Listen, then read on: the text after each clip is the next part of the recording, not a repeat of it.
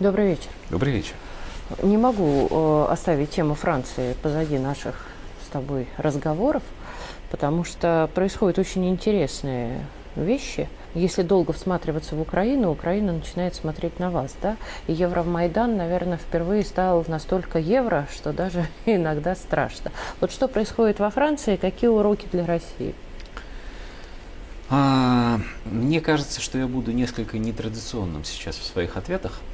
Готова возможно, поспорить. возможно, многие скажут, что они не это хотели услышать. Что происходит во Франции? Во Франции происходит очень любопытная вещь, как в учебнике буквально политологии. Мы видим, как э, западная современная псевдо-квази-демократия притворяется демократией и притворяется тем, э, что она прислушивается к общественному мнению. На самом деле она ничего такого не делает. На самом деле элиты этих стран действуют так, как они считают нужным, и плевать им на мнение народное, но в их политической системе а, устроены довольно эффективно действующие клапаны, через которых можно спускать вот этот самый пар протеста. Это не впервые происходит даже ну, на нашей, так сказать, ближайшей памяти. Достаточно вспомнить так называемое восстание желтых жилетов. Да. Вот. Неоднократно. А, Но действительно то, что происходит во Франции в эти дни, а, по их собственному мнению, это рекорд. Вот, это рекордное возмущение, рекордное по числу сожженных автомобилей, рекордное по числу разграбленных супермаркетов, рекордное по числу населенных пунктов, в которых, как говорят власти этих населенных пунктов, контроль за улицей был полностью потерян.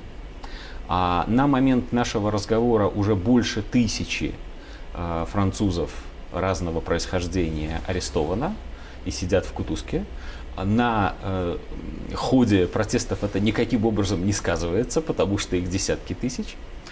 Что любопытно? Любопытно, во-первых, реакция товарища Макрона, который Франции доводится президентом. Макрон говорит какие-то дежурные слова, что, что граждане так же нельзя, после чего идет на концерт Элтона Джона. Вероятно, в хорошей компании, почему-то без жены. Это была шутка. А, это как?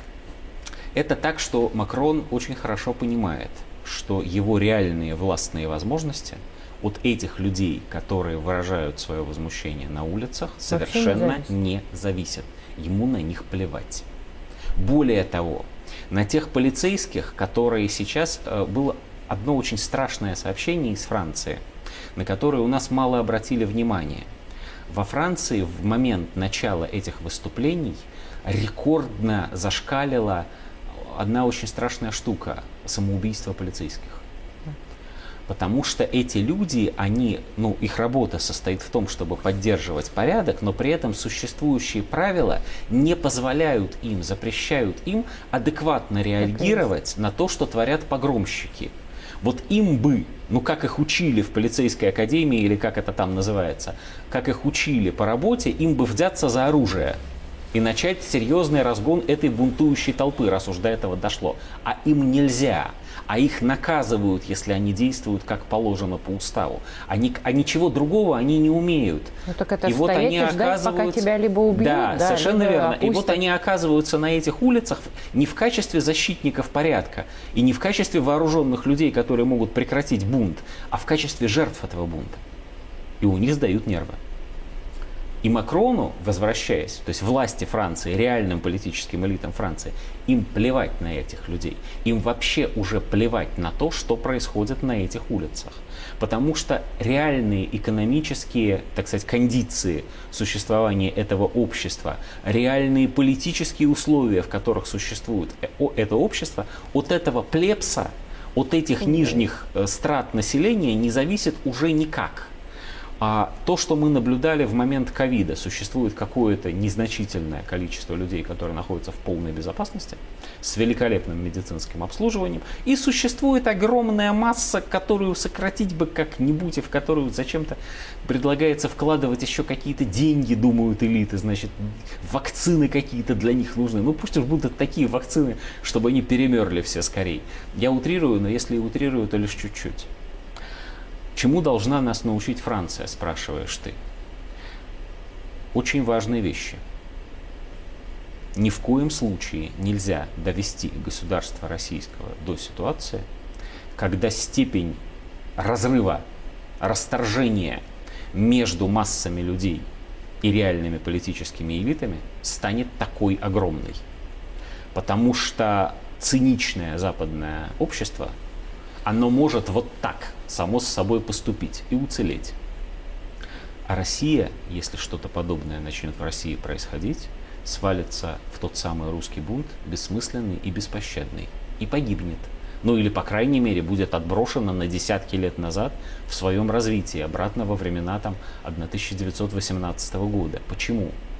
Потому что, вопреки тому, что говорят о нас на Западе, российская власть может существовать исключительно в ментальном единстве со своим народом. У нас революционная ситуация – это ситуация, когда люди перестают понимать, что и зачем делают власть, и перестают видеть адекватную реакцию со стороны власти на свое справедливое или несправедливое, но на свое возмущение. Как ни странно, адекватной реакцией власти в России может быть и очень жесткая реакция, вплоть до разгона демонстраций. Люди понимают, ну, может быть, не отдельные люди, но народ как целостность, как общность, он понимает, что иногда в каких-то критических обстоятельствах нужно делать именно так. А вот ситуация равнодушия со стороны власти, творите, что хотите, а попробуйте нас тронуть, узнаете, что будет. Вот эта ситуация для России неприемлема органически.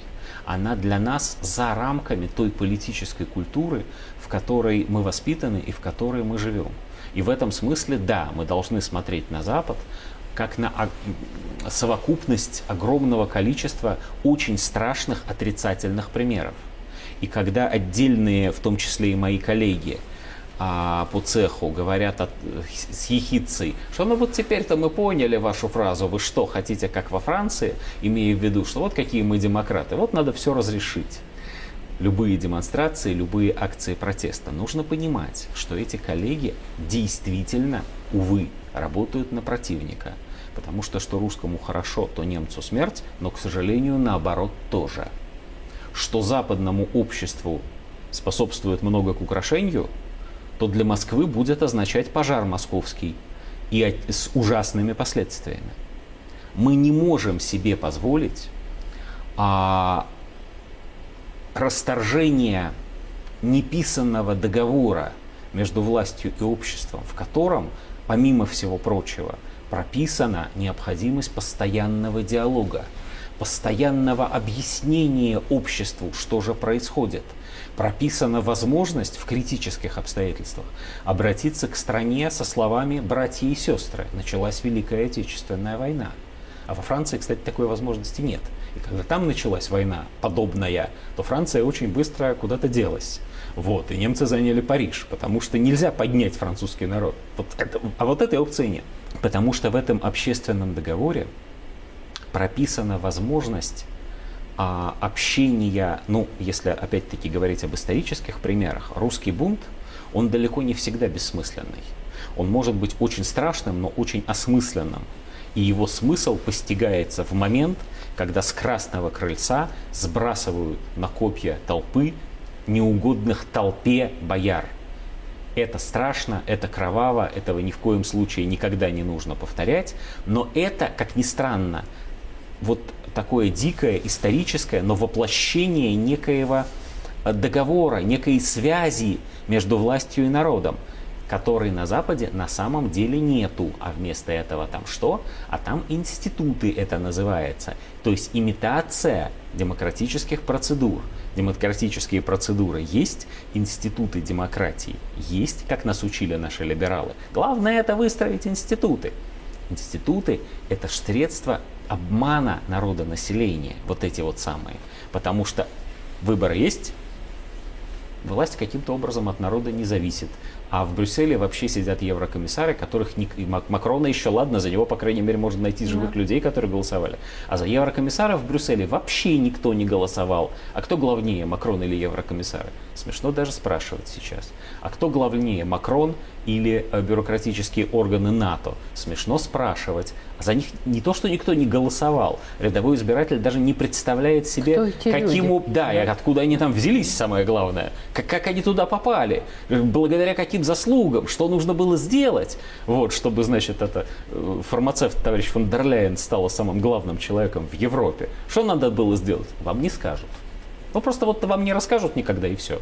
Даже у вас даже нет возможности спросить, строго говоря, только где-то вот в социальных сетях, причем по-русски. Можете, да, да.